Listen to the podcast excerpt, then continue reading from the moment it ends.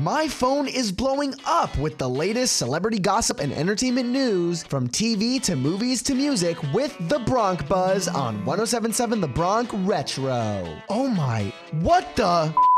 What is going on today?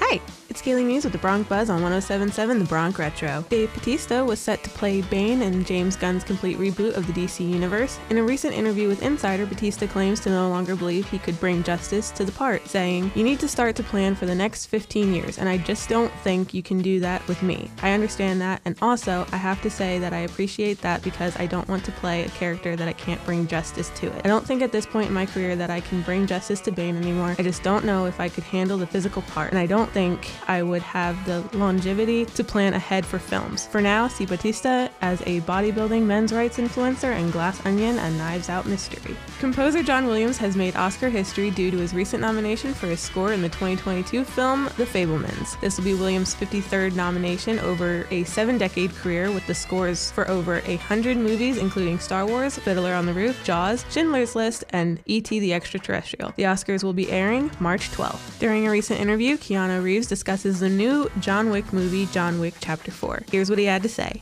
You know, Chapter 4 was probably the most difficult physical film I've ever had to do. Yeah, yeah but that also is what makes it great. Mm-hmm. You know?